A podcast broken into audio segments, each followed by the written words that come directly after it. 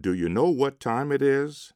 It's that time again with Cindy Gurn, who has the latest news about employment trends, current opportunities, and innovative strategies for managing a career on WERA 96.7 FM in Arlington, Virginia.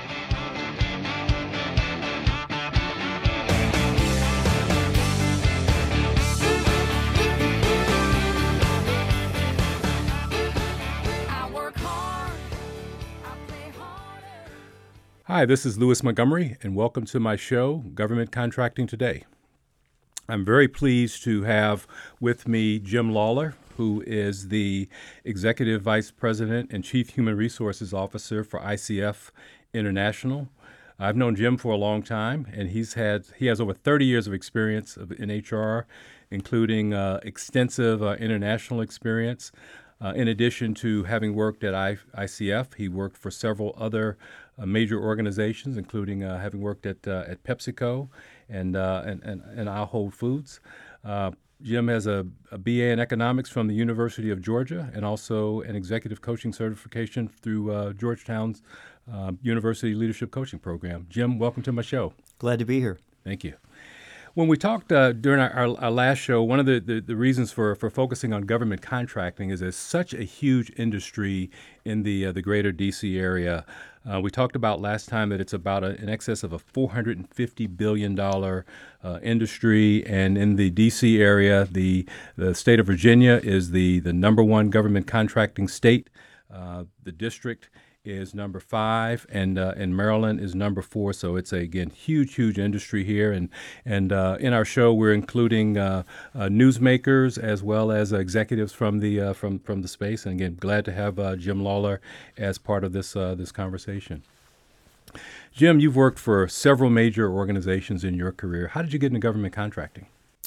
Well, it, it, initially was not my plan per se. I worked first for an industrial robotics manufacturer, and then I worked for many years for PepsiCo consumer products in the US and in Europe and in Africa. And then I began to work in retail. So I was head of HR for Giant Foods here in the Mid Atlantic region, and then became the head of HR for Royal Ahold, which is the Amsterdam based parent company of Giant Foods. And that company had a U.S. based headquarters in the Chantilly, Virginia area, of all places. And at one point, I had been the head of HR for all the U.S. subsidiaries. So I was living in Northern Virginia, but I was commuting to Amsterdam about 30 to 35 times a year for a week at a time. And I had two kids entering high school. Thought it would be a good idea to be around them a bit more as they entered that period of their lives. And so I decided that I wanted to actually live and work in Northern Virginia. And I looked around, and the vast majority of companies in the Northern Virginia area are federal contractors, no surprise there. And so I ultimately set up my own consulting shop and began to do HR consulting, executive coaching, and executive search work. And over the course of time, a number of my clients were federal contractors. And so I began to get acquainted with those companies and with the federal contracting space. As I was doing that work, I started to realize, though, that I was missing something. I missed being a part of an executive team that was trying to do something together big for an organization. And you can do great work as a consultant. You can solve significant problems and puzzles, but you can't see the work through to implementation and to its end result. And I missed that. And I happened to get a call one day from an executive search firm about an HR job leading a spinoff from Northrop Grumman. And that spinoff happened to be a company called TASC. And interviewed for the job seemed like a great fit, a really interesting situation. And so that's how I made my entree on a full time basis into federal contracting. Okay, great. You mentioned that um, you've worked, again, for several more consumer centric organizations, more specifically uh, PepsiCo and, uh, and, uh, and Ahold. So, from your standpoint and your experience, what's so different about human resources within the government contracting industry as opposed to some other industries? Well, first, in, in my opinion, there's not as much as that is different as you might think. Leadership is leadership in any organization. People management is people management in any organization P&L management, general management is P&L management and general management in any organization. Benefits are benefits. The principles of compensation and reward and performance management are the same in any organization. The dynamics of leadership development are the same in any organization. And so at a strategic level, the vast majority of the issues that really matter are the same. Now, that said, there are obviously differences at a more administrative level. You have to be DCAA or DCMA compliant. You have to be conversant and capable of dealing with security clearances. You have to understand OFCC compliance. But in a lot of ways, if you treat people fairly and consistently, you'll be in good shape with regard to those expectations. Now, there are some differences in federal contracting that hopefully are more occasional in nature, things like dealing with a federal government shutdown. Uh, so, you know, those of you that work in this space are quite familiar with the implications of that. But I think the more interesting questions around the differences in federal contracting relate to the talent pool and the implications of the federal acquisition process itself. And if you look at the talent pool, the federal government has a huge challenge in terms of processing security clearances. And there's over 500,000 backlogged security clearance applications pending right now. 500,000. I saw one article the other day that suggested that the number has now reached 600,000. And that has enormous consequences for folks who want to come into this space. So if you're young, maybe have a couple of years of experience, but you don't have a security clearance, it's going to be very difficult to get into the federal contracting space. So that's one implication. The consequence of that is that with the with the additional point that every day hundreds of federal contractors who have security clearances are retiring, you have essentially a shrinking talent pool. And so every company in the federal contracting space is competing for the same talent with fewer and fewer people in that talent pool day by day. And the consequence is that it gets tougher and tougher to attract and retain people, and we're essentially driving up the price of labor in that talent pool. That's a profound difference. To be in a pool that is so constrained and actually shrinking at the rate that this talent pool is shrinking is significantly different. Yeah, that's that's pretty incredible, and and sounds very different than most other organizations that uh, that I'm certainly familiar with. So it sounds like the recruiting challenge is especially acute within within government contracting. Uh, so what kinds of things can can organizations do organizations that you've been a part of do to to differentiate themselves to get your share of the uh, of the, uh, the the available shrinking talent pool? Sure. I think one of the distinctive points is to pursue a path of really being a great place to have a career and to create a track record of retaining people and developing them. It starts with treating people fundamentally right. That's a prerequisite. You know, that's necessary but not sufficient. And then it goes to the point of cultivating your talent and giving people pathways where they can see a way forward to grow in their career, whether they remain a subject matter expert or whether they go up the management path. You've got to be able to, to create a way for people to grow. Because if you don't provide that, they'll go somewhere else to find that opportunity.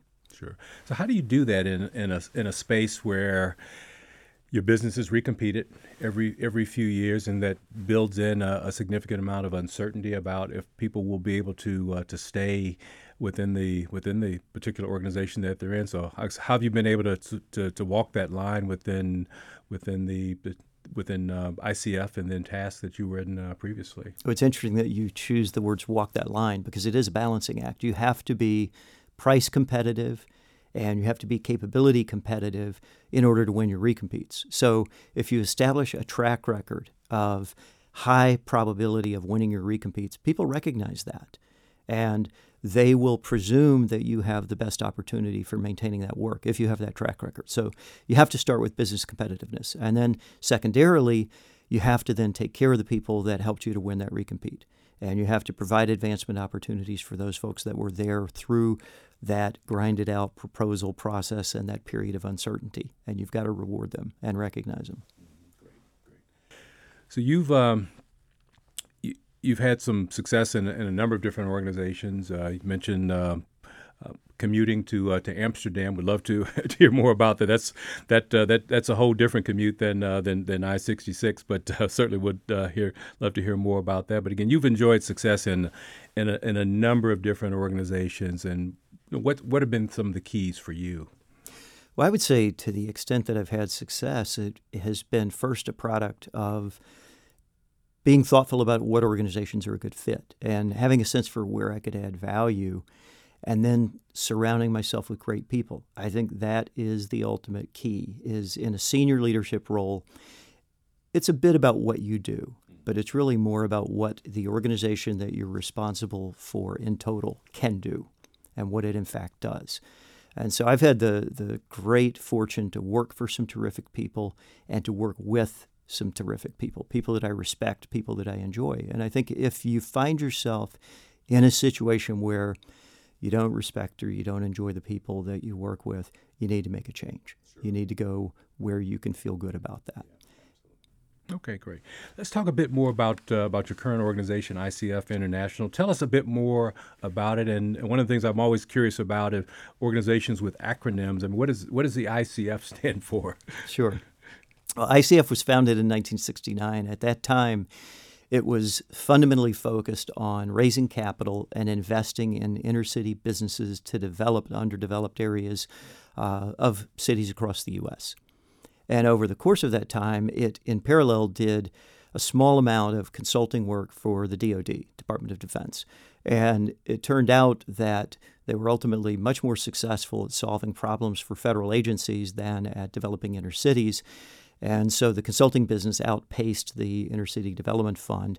The name ICF was retained in the form of those three initials, but the development business was divested, and the company really became a consulting and implementation business over the course of time. It's now an incredibly diverse organization. We do work for Health and Human Services, so NIH, CDC, World Health Organization, VA uh, Department of Education, Department of Energy. We do some work for DoD, particularly Army Research Lab. We do work for investor owned utilities. We do work for consumer products companies. So we work for Mattel, for Hasbro, for Skittles, for Amtrak, for a number of the airlines, for Hilton, Hyatt. We do work for the European Union. So we have this incredibly broad range of capabilities and of clients, both on the commercial side and on the federal side. We're about 50 50 federal and commercial slash international. That sounds very unique in this uh, in this space. I know many of the, the local government contractors are or primarily federal. I know that when, when I worked in government contracting, we were probably 80% federal and maybe 20% state and local, and virtually none in the in the commercial space. Given that you guys are about 50 50 federal versus uh, uh, commercial. How does that play into your ability to be able to retain folks and, and provide career opportunities for them, given your portfolio is so broad and diverse? It certainly means that in corporate services areas, you have a broader range of opportunities for folks because finance is finance, and to a large extent, HR is HR, et cetera. So it gives you an added draw there. It gives you a stability because you have a diversified portfolio. So if the federal government is in a period of uncertainty, as, as to some extent the federal government is now, commercial market is rocking along. When you look at other capabilities, things like digital marketing strategists and cyber folks, they can work on the commercial side or the federal side. Particularly if they have a clearance on the commercial side, they can certainly, or if they have a clearance on the federal side, they can certainly move over to the commercial side. So it doubles the number of opportunities for them and it gives them a chance to do some work that they haven't had exposure to. And most folks have an innate curiosity and they want to continue to grow, and so they find that attractive. Certainly. You mentioned uh, several different uh, agencies. Uh, can you share who your largest customers are on the on the federal side, and uh, to the extent, and certainly don't want to give away any, any trade secrets, but you know, can you tell us a little bit about some of the work you guys do for them? Sure. Ultimately, our largest customer is Department of Health and Human Services, and within that, we do a significant amount of policy advisory work. We do a significant amount of training and technical assistance work. Uh, we actually run one of the world's largest global health surveys. Uh, we do health related analytics work for CDC and NIH. Uh, we run a number of the Head Start programs across the United States. And so we have this just amazing diversity.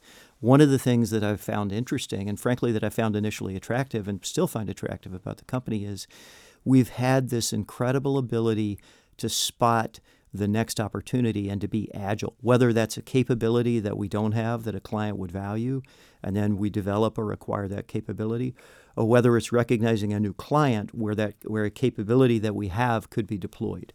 We've moved step by step, action by action, in a way where we've grown from about 200 million in revenue to about 1.2 billion in revenue in 10 years. That's a pretty incredible track record that you guys have uh, going for you it's been a lot of fun. Yeah, I bet. You mentioned that uh, earlier on that, that your your initial entry into government contracting was with an organization called uh, TASC. I know the TASC has you know been been acquired, but can you just uh, tell us more about sort of what was the difference between that your initial uh, firm that you worked with in the government contracting space versus uh, versus ICF? Sure, TASC is highly focused on the defense and intel side, so different client focus. And the predominant technical capabilities were systems engineering and IT architecture and cyber. And so, a more technical, um, different side of the federal government kind of work, very different in that respect. What was particularly interesting about TASC was that it was a spinoff from Northrop Grumman. And so, the real remit in the role was to help to create a standalone organization, start by recruiting the senior leadership team and helping to put that together. So find a CFO, find a general counsel, find the line leaders, help to put that together. And then to look at it from an HR perspective and say, what should your comp and benefits plans look like? Design those and put those in place. What should your talent management practices look like? Design those and put those in place. And so you really had the ability to be an architect and to shape almost like a startup, except that you knew you were going to make your payroll next week and you had a billion dollar portfolio of work that you could draw on. Given your very significant HR experience uh, before you got into government contracting, how have you been able to draw upon that to make the transition into a very complex and industry where it sounds like there is a, a, real, real war for talent. So I guess what are some of the things that you've been able to pull from your prior experience that have been useful for you in your in your current role? Well, I think first understanding the psychology of retention, understanding why people will join a company and what will cause them to stay at a company, and looking at it from the employee's perspective. That is truly universal. And I think we, we are at risk of losing that from time to time and not really thinking about it. What's the experience for a 28 year old employee with five years of professional experience? What are they looking for? And what's their actual real life experience in your company every day? And so, really looking at that and talking with folks all across the organization, listening to what they have to say, not as a complaint or as a criticism, but as an opportunity to get better, I think is something that's valid in any industry, any company out there. And it's the core to how you shape a company for the future. Mm-hmm. Great. How have you been able to get up to speed in this this industry, and what kinds of things do you do to stay current? First thing I, I do is I, I, think there's a huge value in networking. And so there are three professional groups that I'm a member of that I actively participate in. Many of the participants in those groups are heads of HR for federal contractors. And they're a tremendous source of information. They're folks that over the course of time you develop really strong relationships with and trust. And so you can use them as a sounding board and you can learn a lot from them and their experiences. And so I work those networks, I draw from those networks, I hopefully give to those networks as well. I take part in a number of electronic newspaper clipping services to get relevant information about federal contracting and about the practice of HR and about board governance and issues that our board would be interested in. And I try to, to maintain a constant kind of a reading schedule where I'm reading at least one business book at any point in time as another way to just provoke my own thought. Okay, excellent. So it's a very active effort on your part to stay connected. Sounds like both inside your organization as well as outside the, the organization and, and continue to invest in your own development. Absolutely. Yeah, great for you. You mentioned uh, uh, ICF, and you've been there for about three about three years. Uh, what kinds of changes have you made since uh, since you've been there to deal with the the challenges that you guys are facing? Sure. First off, let me say that there's a lot in place when I got there, and credit to the folks that were there before me that helped to build the company. There's an incredibly healthy culture. It's diverse. It's collegial people treat each other with respect. So you have an enormously strong foundation to work from to begin with. And so the things that we've done have been to look at our benefits and look at our strategy and our design and try to strike that perfect balance between being talent competitive, being able to attract the talent you need in the market, and at the same time be price competitive and to be in a position where you are right on that knife edge of those two considerations. So we made significant changes to our benefits plan, and quite frankly, we're really happy with where we are in that regard. We've looked at our compensation practices. We're building a new framework for our fundamental approach to compensation. We've retooled our equity plan, our incentive plans. And we've simplified the performance review process. We've not gotten rid of the performance review process. I think that you still need some fundamental minimal expectation of at least an annual conversation and some written documentation to ensure some clarity. But then hopefully you build beyond that in terms of much more frequent conversations and feedback on top of that foundation. So we've worked a lot on performance management. And the next area that we're going to look at is what's our next approach to career development and to promotional practices? So, what we have works pretty well. About 14 to 15 percent of our population are promoted each year, which is about double the typical rate in comparable organizations. But are we really as clear and as comprehensive and as complete as we could be in terms of the approach that we use to ensuring that everybody has the right access and hopefully equal access to promotions in the company. Okay, great. One of the real challenges that many organizations have is we've got multi generations in the workforce. I think we've read somewhere that there are four or five generations from the baby boomers through the millennials. And I'm curious, given the diverse portfolio that you have at ICF, you know, how are you approaching a multi generational workforce? Right. About 53% of our employees are millennial, and obviously that number goes up every day. That's a very high percentage. It is. It is. And, and it's interesting because I think that what millennials want in many ways are things that other generations wanted or still want, but maybe were hesitant to ask for or to expect. So who doesn't want more feedback? Who doesn't want to know where they stand? Who doesn't want affirmation and recognition? Who doesn't want career opportunity? Who doesn't want work life balance? Everybody does. So I don't view the generations in sort of the divisive way that maybe you, you see written about from time to time. I, I think everybody wants those things. To me, the difference for millennials is that if you don't provide that, they'll go somewhere else because they know that in five years, if they've been at three companies, at their age, nobody is going to question that. That's normal for the millennial generation. There's nothing wrong with that. It won't set them apart in a negative way from many of their colleagues. And so, if they're not getting what they're looking for, they will go where they can get it. And so, the challenge for us is how can we provide those things for every generation? Let's not fixate on it as a millennial issue, but let's look at what people want and let's do everything we can to deliver against that. One of the questions I, I, love to ask my, my guests who are in the in the space is to talk about roles that are very challenging to fill. You mentioned uh, security clearance. I'm just curious about uh, as you think about the various jobs you have within your organization. What are some of the toughest ones to uh, to, to fill, and, and then maybe related to that might be how can can people get into some of that work to to become a, a very much in demand kind of person? Sure. Well, first and foremost, everyone will say cyber. You know, cyber with a high level security clearance is the most difficult job to fill still, and it will be for some time. I think secondarily, data analytics is is really coming up with a bullet behind it in terms of the need and the opportunity for folks with that background. And so demand is outstripping supply very quickly, and comp is going up, supply is going down, particularly f- for folks with clearances. Uh, and I would say, uh, looking outside of the technical space, really good business development people are worth their weight in gold. People that have a real, true, solid track record of delivering growth results are extraordinarily valuable. And many of the networking groups that I go to, we talk about how difficult it is to find that person.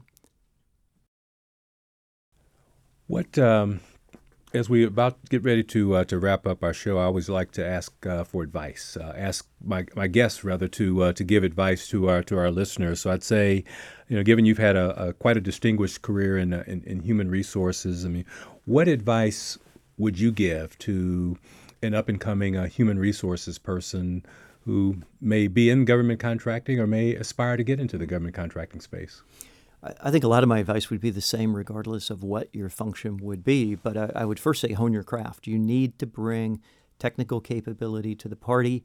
You need to be cutting edge and you need to be constantly learning. So bring your A game, whether you're in human resources or finance or cyber, and constantly be looking to upgrade that knowledge. That's the first piece. The second piece is get involved. And, and by that I mean do more than the basic job. Volunteer for projects ask for the next big challenge. You know, let your manager know that you're willing to take on more. And if you were to be asked the question, you know, what happened because you were in this job because of anyone else as compared to anyone else in this job? If you can't answer with a strong sense of conviction that there's something distinct that would not have happened if somebody else had been in the job, then you need to push yourself more because you've got to be able to put points on the board and know there's a difference because you were in this job. So you've got to ask yourself that question. And then, you know, the third piece is focus on what matters most. All of the jobs that exist today are bigger than the individuals that, that do them. And so everybody's got about 20% of the job that they just can't quite get to. You can't reach it. You'll get to it if you have time. Make sure that you're spending your time on the things that matter most and not on the things that matter least. What's urgent and what's important can often be very different. And so if you're going to work in HR, look for the most fundamental issues around attraction and retention of talent, around development of the leaders that are going to make the biggest difference to your business. And that's where you can really make a difference. Well, Jim, thank you so much for being my guest on uh, government contracting today. It's been a real pleasure to uh, to have you on the show. Glad to do it. Enjoyed it. Thank you. Thank you for tuning in to the Workforce Show. This interview and others can be found at WERA.FM or at CareerCentralOnline.com. Thank you for listening. Until the next time.